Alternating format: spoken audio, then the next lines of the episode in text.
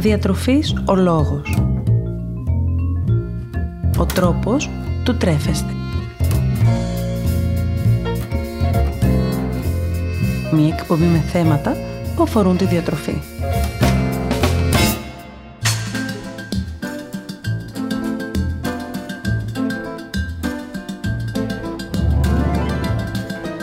Καλησπέρα σας. Είμαι η Μαριάννα Μανώλη, διαιτολόγος διατροφολόγος και σήμερα θα ήθελα μαζί να αναλύσουμε εις βάθος δύο κατηγορίες τροφίμων που πιστεύω και κυρίως ελπίζω να έχουμε όλοι εντάξει στο καθημερινό μας διαιτολόγιο. Οι κατηγορίες αυτές δεν είναι άλλες από τα φρούτα και τα λαχανικά. Ποια είναι η σημασία τους στη διατροφή μας και γιατί θα πρέπει να προσπαθήσουμε να τα εντάξουμε σε αυτήν. Πάμε να δούμε μαζί αυτές τις δύο κατηγορίες και να αναλύσουμε όσα περισσότερα μπορούμε γύρω από τα ωφέλη τους, τον τρόπο κατανάλωσής τους, τον τρόπο αποθηκευσής τους και άλλα. Φρούτα και λαχανικά λοιπόν.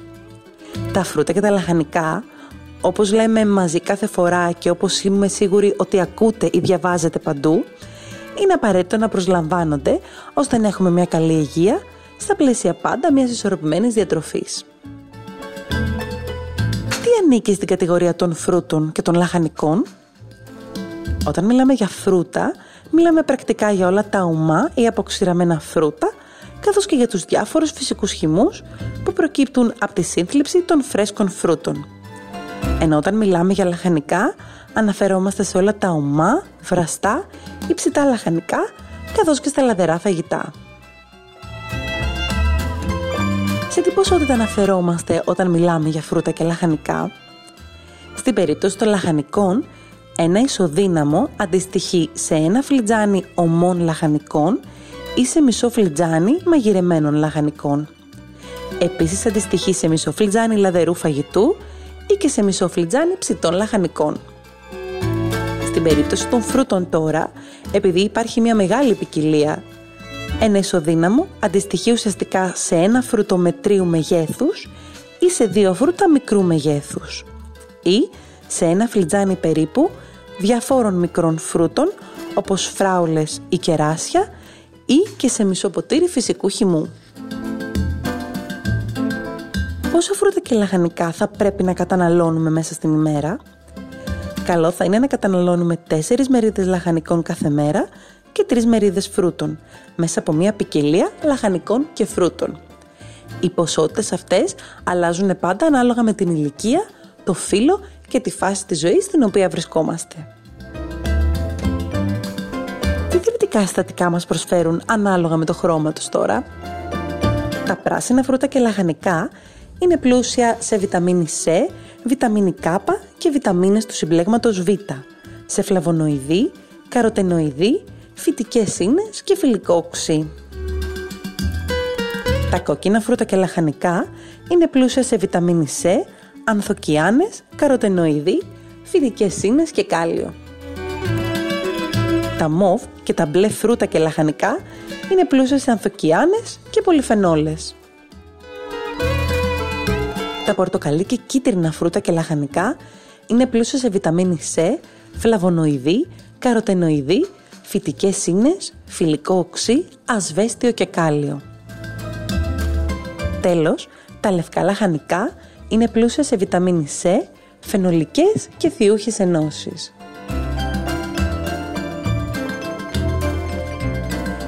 Πάμε να δούμε τώρα ποιος είναι ο σωστός τρόπος για να πλύνουμε τα φρούτα και τα λαχανικά μας προκειμένου να τα καταναλώσουμε. Υπάρχουν δύο βασικοί λόγοι εξαιτίας των οποίων πρέπει να πλένουμε φρούτα και λαχανικά πριν καταναλωθούν. Και οι λόγοι δεν είναι άλλοι πέρα από δύο ειδών μολύνσεις που μπορούν να μας επηρεάσουν.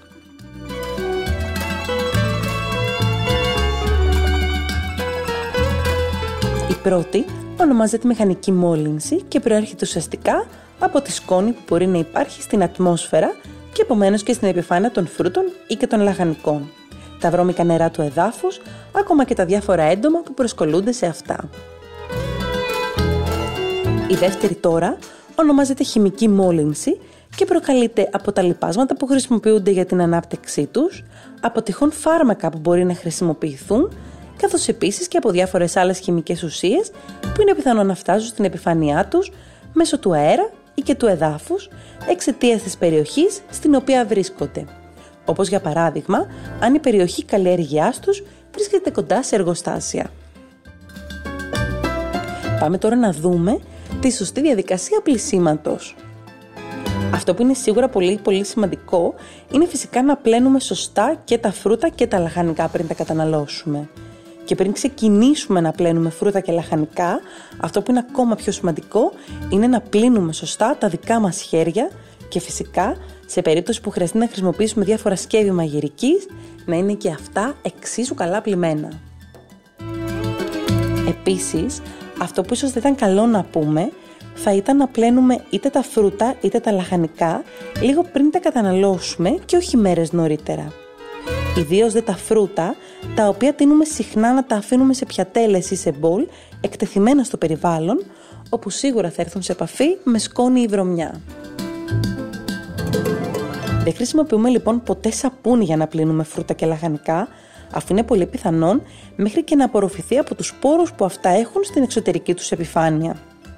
Επιπλέον, δεν υπάρχει κανένας λόγος να πλένουμε με σαπούνι, το οποίο κατά κανόνα είναι ένα χημικό προϊόν, τρόφιμα τα οποία θα καταναλώσουμε. Χρησιμοποιούμε πάντοτε όμως άφθονο καθαρό νερό, είτε πλένοντάς τα και τρίβοντάς τα καλά, είτε μουλιάζοντάς τα μέσα σε νερό για λίγη ώρα. Να πούμε σε αυτό το σημείο πως ορισμένα λαχανικά, όπως για παράδειγμα στα πράσινα φυλλώδη λαχανικά, θα πρέπει να αφαιρέσουμε κάποιο αριθμό εξωτερικών φύλων ή και χαλασμένων πιθανώς φύλων και μετά να προχωρήσουν στο πλήσιμό τους. Επιθετούμε τα λαχανικά ή τα φρούτα κάτω από τη βρύση σε καθαρό τρεχούμενο νερό. Σε περίπτωση που η επιφάνειά τους είναι τραχιά, θα πρέπει να δώσουμε ιδιαίτερη σημασία και να φροντίσουμε ώστε να πληθούν πολύ καλά σε κάθε του σημείο.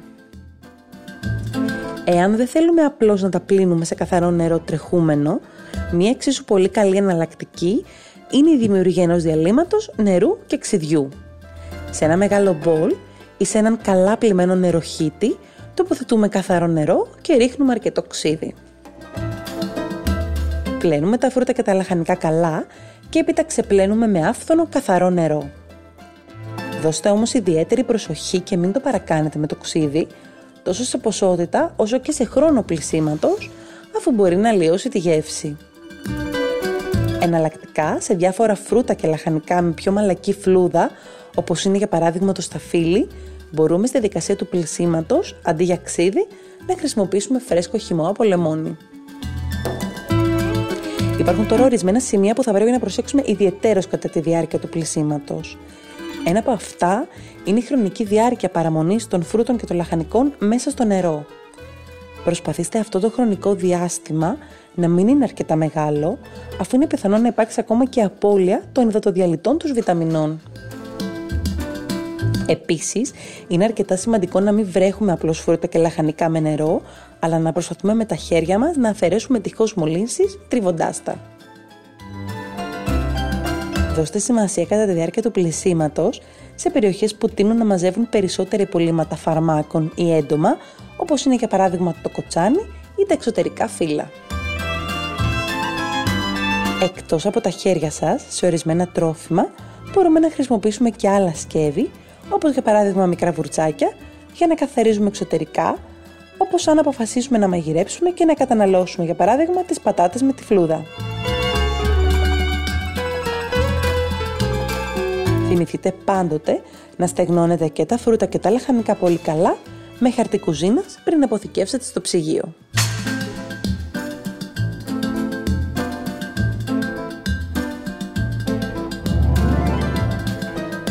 Πάμε τώρα να δούμε μαζί πώς θα πρέπει να αποθηκεύουμε σωστά τα φρούτα και τα λαχανικά μας.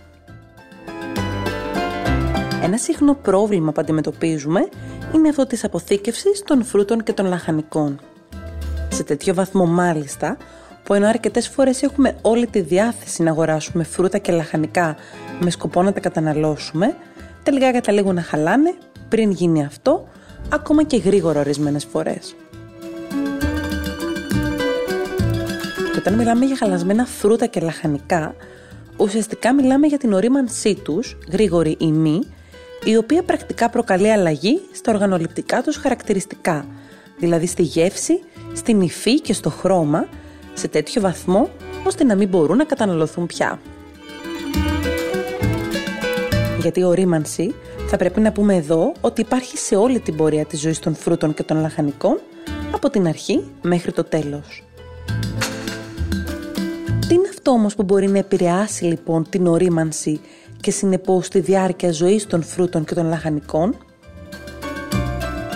Πολύ απλά δεν είναι τίποτε άλλο παρά η σύστασή τους, οι συνθήκες του περιβάλλοντος στο οποίο βρίσκονται, καθώς και το κατά πόσο είναι εύκολο να προσβληθούν από μύκητες ή και βακτήρια.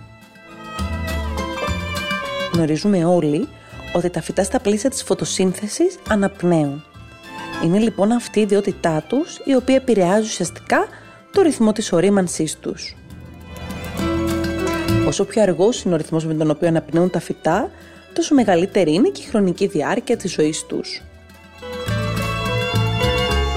Παράλληλα, ορισμένα φρούτα και λαχανικά παράγουν μια φυσική ορμόνη που επιδρά στην ορίμανσή τους και αυτή είναι το εθιλένιο. Το εθιλένιο είναι πρακτικά το συστατικό εκείνο στο οποίο οφείλεται η διάσπαση της χλωροφύλλης, η ορίμανση, ακόμα και το πέσιμο των φύλων. Άλλα φρούτα και λαχανικά παράγουν μεγαλύτερες ποσότητες και άλλα μικρότερες ποσότητες εθιλενίου. Συνεπώς προσπαθήστε να μην αποθηκεύετε μαζί τρόφιμα ευαίσθητα στο εθιλένιο με τρόφιμα τα οποία παράγουν αυξημένη ποσότητα εθιλενίου. Ένας πρακτικός κανόνας τώρα είναι πως τα φρούτα και λαχανικά θα πρέπει να διατηρούνται σε χαμηλές θερμοκρασίες καθώς και σε περιβάλλον με αυξημένη υγρασία. Επομένως, διατηρείτε το χώρο ή τα σκεύη που φυλάσσετε τα τρόφιμα καθαρά. Φροντίστε οι θερμοκρασίες αποθήκευσης να είναι ιδανικές, όπως επίσης και η υγρασία. Και κυρίως, μην τα αποθηκεύετε ποτέ μαζί με άλλα τρόφιμα που χρειάζονται μαγείρεμα πριν την κατανάλωσή τους, όπως για παράδειγμα το κρέας. Φροντίστε δηλαδή τον τρόπο με τον οποίο θα τα τοποθετήσετε μέσα στο ψυγείο σας. Για το τέλος σας έχω μερικές χρήσιμες συμβουλές γύρω από την κατανάλωση φρούτων και λαχανικών. Αρχικά, προσπαθήστε να καταναλώνετε φρούτα και λαχανικά μέσα από μια ποικιλία διαφόρων ειδών και χρωμάτων κάθε μέρα. Εντάξτε τα λαχανικά σε κάθε κυρίως γεύμα σας και καταναλώστε φρούτα σαν σνακ ή και επιδόρπιο. Προτιμήστε να καταναλώνετε λαχανικά ομά, αφού κατά τη διάρκεια του μαγειρέματος είναι πιθανό να χαθούν διάφορα θρεπτικά συστατικά και καταναλώστε φρούτα όπου είναι δυνατόν μαζί με τη φλούδα για περισσότερη πρόσληψη φυτικών ινών αφού πρώτα τα έχετε πλύνει καλά. Επιλέγετε πάντοτε φρούτα και λαχανικά εποχής αφού είναι έτσι φτιαγμένα ώστε να μας προσφέρουν τις βιταμίνες και τα μέταλλα που χρειαζόμαστε την κάθε εποχή. Είναι φρέσκα, με περισσότερο άρωμα και γεύση και φυσικά είναι και πολύ πιο οικονομικά. Προσπαθήστε να μην έχετε έλλειψη από φρούτα και λαχανικά και έχετε πάντα εύκολα προσβάσιμα σημεία στο ψυγείο ή στον πάγκο. Προσπαθήστε να καταναλώνετε όσο πιο άμεσα μπορείτε ή απλώς φροντίστε ώστε να μην αγοράζετε μεγάλες ποσότητες. Καλύτερα μικρές ώστε να καταναλώνονται φρέσκα. Εντάξτε στη διατροφή σας μία με δύο φορές την εβδομάδα κάποιο λαδερό φαγητό και προσθέστε λαχανικά σε διάφορες πίτες ή σούπες. Επίσης, προσθέστε λαχανικά σε φαγητά που ήδη αγαπάτε, όπως για παράδειγμα ψητά λαχανικά στο φούρνο μαζί με το κρέας σας. Τέλος, επιλέξτε ολόκληρα φρούτα έναντι φυσικών χυμών, αφού διατηρούν μεγαλύτερο ποσοστό των θρεπτικών τους συστατικών και σας κρατούν χορτά τους για περισσότερη ώρα. Αν όμως επιλέξετε φυσικούς χυμούς, αποφύγετε το σούρωμα, ώστε να κρατήσετε ένα ποσοστό των φυτικών ινών.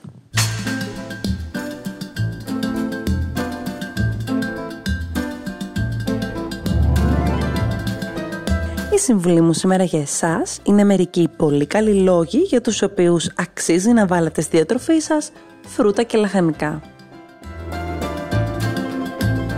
Είτε τα φρούτα είτε τα λαχανικά αποτελούν ένα πολύ καλό και θρεπτικό σνακ με λίγες θερμίδες. Φροντίστε να καταναλώσετε μαζί με μια πηγή πρωτεΐνης ή καλών λιπαρών για αυξημένο κορεσμό και για μια πιο ολοκληρωμένη θρεπτική πρόσληψη.